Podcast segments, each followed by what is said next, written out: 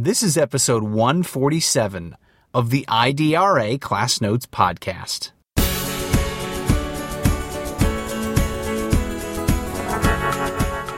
think it is a matter of national security that we are educating every learner to his or her highest level. It is a matter of maintaining our strength as a nation, our preeminence in the world as a world leader.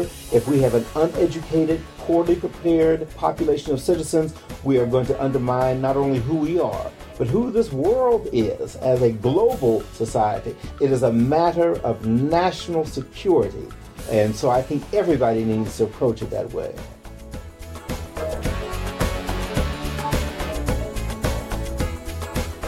Greetings, everybody. Welcome back to IDRA's podcast. This is Aurelio Montemayor, and I'm going to be talking with my colleague and friend, Dr. Bradley Scott. We're going to be looking at education civil rights today and beyond.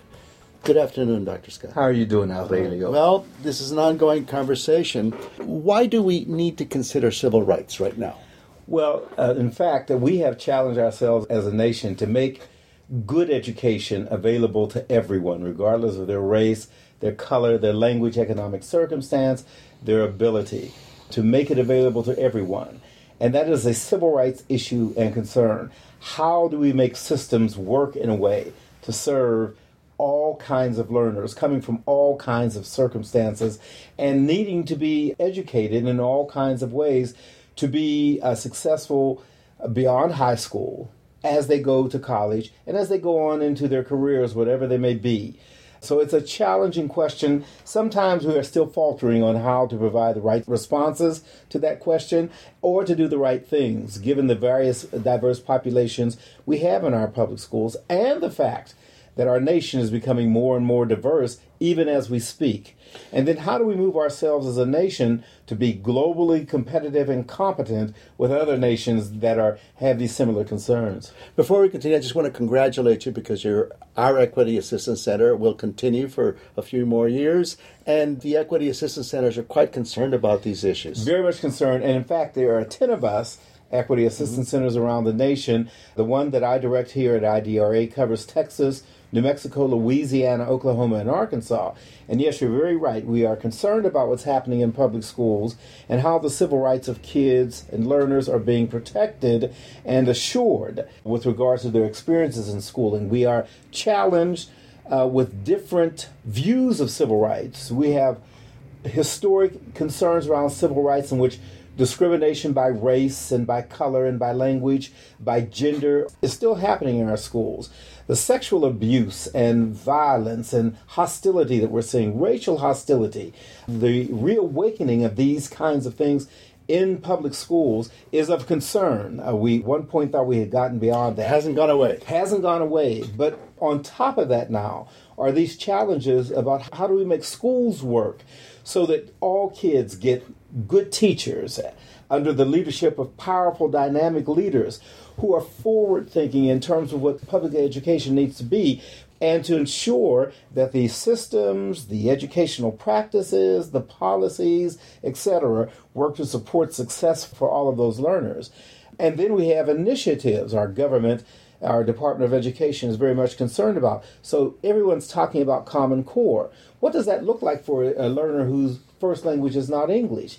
What does that look like for a learner who is well below grade level? Uh, what does Common Core look like? Sure, have, raising the standards alone is not going to help. It's not going to help.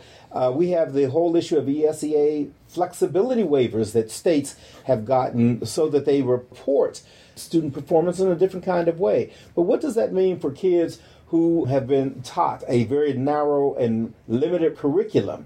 What does it say for how we're going to assess kids whose first language is not English when they're not being taught in a comprehensible way? Or children, learners with disabilities? What accommodations are really being made so that when they are being assessed, they're not being assessed for their disability or for their different right. language, but they're being assessed on what they know. What they These know. are civil rights issues and challenges and concerns that we're looking at today. This is a huge, huge panorama. What are some priorities that you see that you have right now? Right. Well, uh, so our Equity Assistance Centers under the new grant funding are focusing not only on the general work that we have been doing to ensure non discrimination under Title IX of the Educational Amendments of 1972 or Title VI of the Civil Rights Act of 1964. But we're also uh, revamping our scopes of work to be concerned and focus on the initiatives and the priorities of the uh, department. There are five of them that uh, public school folks should be aware of. One of them has to do with the president's My Brother's Keeper initiative and what that looks like in the context of public education. What's happening to boys of color with regards to discipline, with regards to school suspensions and expulsions, and their overrepresentation. Well, what is the data areas. telling us about boys of color? Well, it's clearly telling us, and by the way, I think our listeners should go to the civil rights data collection that is hosted by the Office for Civil Rights. But you will see that uh, black boys and brown boys are not only being thrown out of classrooms more often and in higher numbers than they, they represent in the general population, they're also being suspended, expelled, and assigned to alternative schooling structures or, or activities. And so they're not in the mainstream of what public education is like, and it means they're missing an awful lot. And the question is, how are those boys reaching the standards of the core? It's ironic that was a problem 30 years ago and it's a problem today. And it's a problem today. And it will be one into the future unless we are looking at it in more progressive ways of dealing with that issue. The other issue has to do with parental involvement and what that's looking like and what schools are, are really doing to open up uh, schools to parents and give them a voice and let them be really involved. You and I have had this conversation before. From a civil rights point of view, what do you look for in parent involvement? So there are at least three things that I look for. First of all, uh, do they have access? Do they have real access, not only to the school, but to the issues and the concerns of the school, and to the uh, the challenges the schools are facing that they could be a part of and bring Right. a power and heft to in terms of their perspectives and their thinking as well as their working contributions. Secondly, are there things set up in the system that automatically deny them access? So, for instance, if there are new policies that are being written and they're not translated into the languages of the parents, or if there are new policies being promulgated and they don't take into account the needs of uh, children who are disabled, uh, then you question whether or not the school board is paying attention to the civil rights impact of the laws, the policies they're promulgating. Or if all the stuff is online and they assume the parents have a computer and good online connection at home. Yes. Exactly. And then the third thing I look at is when parents perceive themselves to have been discriminated against, what are the systems of redress they can use to mm-hmm. have their, their concerns looked at, talked about, and reformed if they need to be. So, do they have a way of making grievance when they feel that they or their children are in some way being violated? So that's really a big challenge. You've got Let me go on to some of these other Brothers initiatives. Keeper, parent involvement. What are some others? Uh, Yeah. We have a whole discipline guidance that the Office for Civil Rights is taking leadership around. It, it has implications on issues of uh, disproportionality that we see in schools, overrepresentation in the disciplinary actions I've talked about. But it's even bigger than that. What about is it like zero tolerance? Zero tolerance is problematic, Yeah, yes. yes. But it leads to, for instance, uh, these guys uh, that are being overly uh, suspended from school also end up dropping out.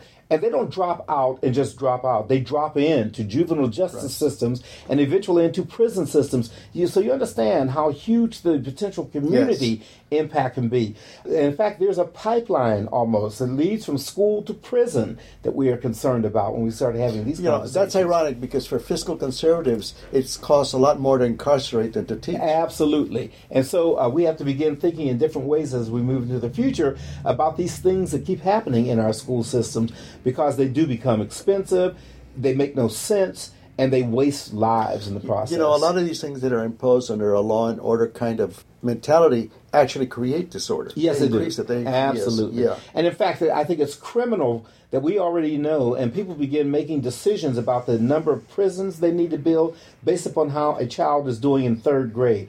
That's a horrible indictment against us in terms of what we envision for kids and their success in schools. Another initiative that we're talking about is collaboration around dropout prevention and just what that's looking like in schools. We need to keep kids in school, but not just warehouse them in schools. Get them ready to graduate and competently go on to college. Not be remediated in the first two years of college, but do college yeah. level work. And we need more kids of color, more poor kids, more kids whose first language is not English, and even uh, kids who are the dreamers. Yes. They have dreams for building lives for themselves here.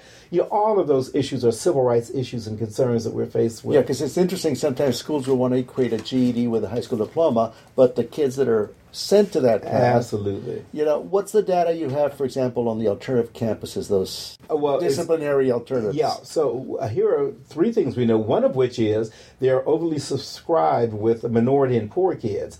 And particularly minority boys and poor boys kids. Colors, yes. Uh, the other is the recidivism rate. So they do nothing to prepare these uh, students who are assigned to these alternative campuses to go back and be more right. successful in their ascending campus. So they end up coming back to the alternative setting, and then the dropout rates from those alternative really settings bad if they're horrible in districts to begin with, they're even more terrifying in those alternative settings. It's ironic because technically those alternative centers are supposed to be full schools with yes. regular classes. and you would be shocked at the amount of learning that doesn't go on in those situations. Yes. Literally, those uh, learners are just being warehoused Warehouse. and kept uh, safe from themselves and, and each other. A final uh, initiative that we are concerned about and that the department has expressed interest in is this notion of, of teacher equity plans. They haven't fully envision what that looks like, but clearly they're talking about how they build teachers' capacities to deal with more diverse learners more effectively in terms of their pedagogy and their practice, how they develop and embrace cultural competency, how they in fact are being evaluated for their capacity mm-hmm. to be able to handle and make successful more and more diverse learners in public schools, no matter where they are. I remember a superintendent who called me from one of my states in our service area and said, You know, we have a lot of families here who are uh, working in our plants and so forth, and their kids are in our schools. What are we supposed to do with them? And I thought it was a horribly strange question for a superintendent to ask. and that's exactly what I said. Well, under the law, you have to teach, teach them. them. And in fact, in terms of civil rights, you have to provide them with a comparable educational experience as you do for the kids who've already been in that community for, for generations. And so your challenge is if your teachers are not ready to do that, your question should be what can you do to help me get my teachers ready to teach kids who are different across a number of different uh, dimensions. And so those are our, our challenges under the mm-hmm. priorities, helping people to understand that not only must they have a new conversation about these kinds of issues, they must learn how to do new and different things to make more and more kids successful in their schooling experience so that they stay in school, mm-hmm. get what they require. They get the challenging courses, they get them ready for college level work and for graduation from college and successfully moving into careers beyond college itself. Those are the challenges that we're facing. And then unfreezing regularities and practices and systems and what people do that keep reproducing the same, the same kinds of outcomes. That's our challenge as we look into you know, the future. When you hear educators say college is not for everybody, and you know we've relaxed the regulations in Texas, they're looking at a particular group of children when they're saying that. Absolutely, and I always ask them. So tell me, who do you want to write yes. off? Since it's not for everyone. Which group of kids are you going to write off? Yes. And if that's the help you need, you can't come to the Equity Assistance Center for that. But you need to know that you'll be violating some students' civil rights when you think about that or say that and then put that on the back of some learner or some group of learners. You know, Bradley, you're facing some deeply ingrained things in the system. And as you said, if they continue doing what they're doing, they're going to keep getting the results. Right. And forget compassion for students and families, the economic future of our states and our countries at stake. It's not only economic for me, Aurelio, I think it is a matter of national security that we are educating every learner to his or her highest level. It is a matter of maintaining our strength as a nation, our preeminence in the world as a world leader. If we have an uneducated, poorly prepared population of citizens, we are going to undermine not only who we are, but who this world is as a global society. It is a matter of national security. And so I think everybody needs to approach it that way. Thank you, Dr. Scott, on that strong note. Thank you all for listening.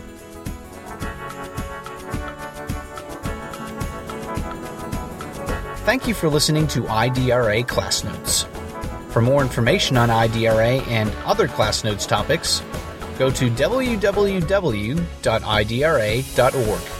You can also send us your thoughts by email to podcast at idra.org.